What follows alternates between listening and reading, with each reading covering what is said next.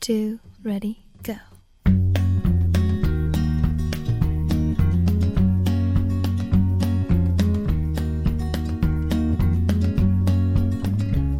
Hi, 大家好，这里是河南贝贝教育儿童电台，我是今天的主播 Yuki 老师。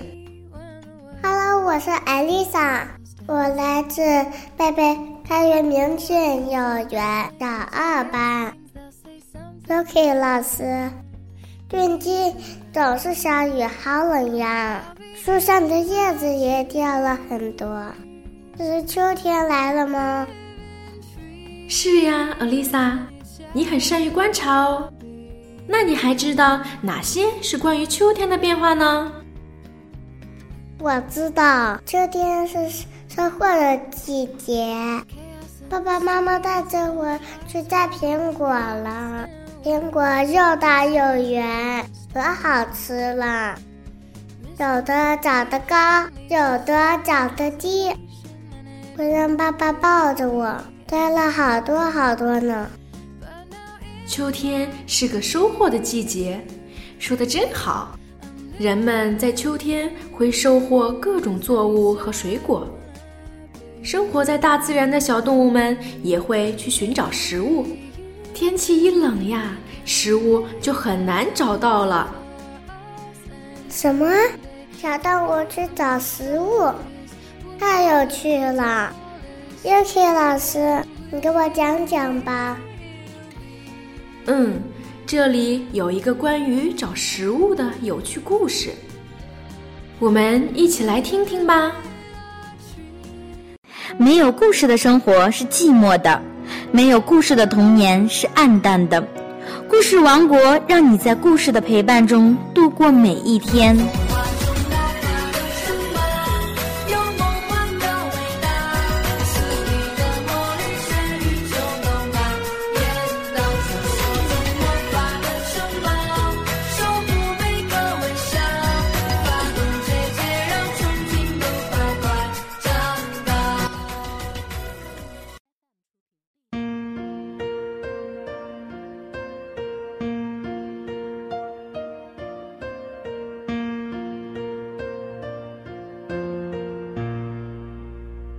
肚子饿得咕噜叫的老鼠，拖着沉重的脚步在森林里走着。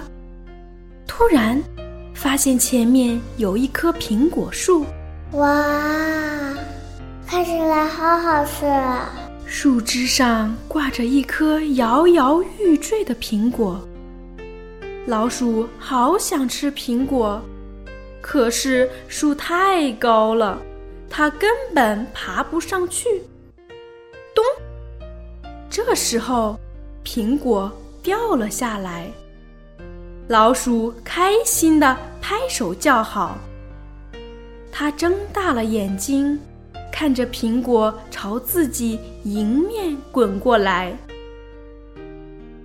可是，苹果却继续向前滚。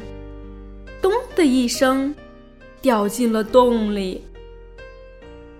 老鼠赶紧跑过去，这个洞看起来很深，这可怎么办呀？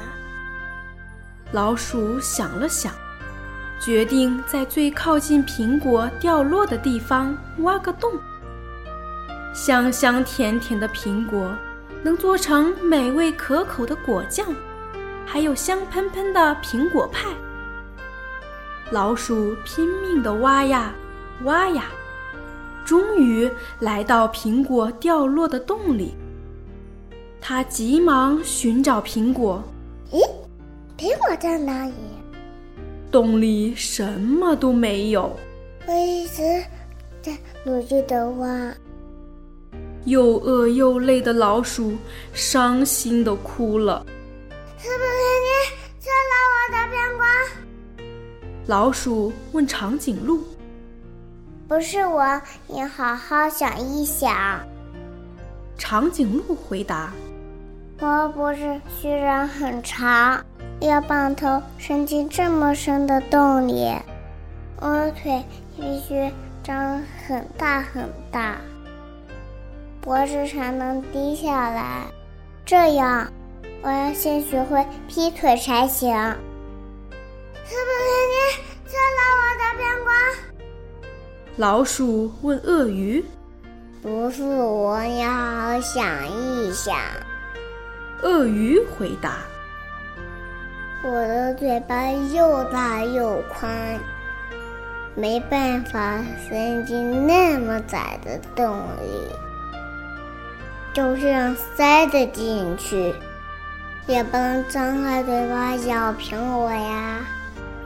是不是你吃了我的苹果？老鼠问蛇。不是我，你好好想一想。蛇爬到老鼠面前回答。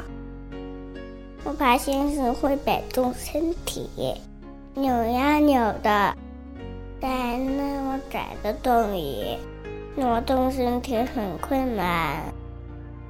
如果我吞下苹果，会变得胖嘟嘟的，根本排不出来。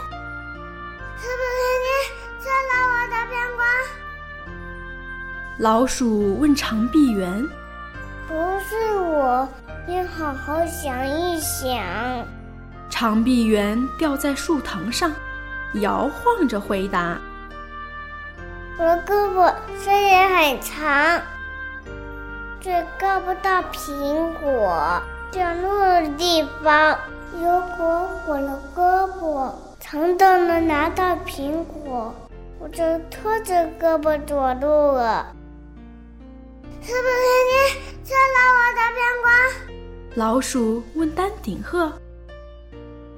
不是我，你好好再想想嘛。丹顶鹤优雅地边走边说。我的长嘴巴的确能伸在洞里，可是我一点也不想把嘴巴插进泥土里去吃脏兮兮的苹果。到底是谁吃了我的苹果？老鼠好想知道答案。这时候，有一只小虫慢慢地爬过来。小虫，你身上怎么有苹果的香味呢？我是住在苹果里的苹果虫。那你为什么带蛋呢？苹果突然咚的一声叫了。发生什么事了？苹果滚来滚去，最后停在一个有白色长角的大嘴怪物面前，我吓得差点晕倒。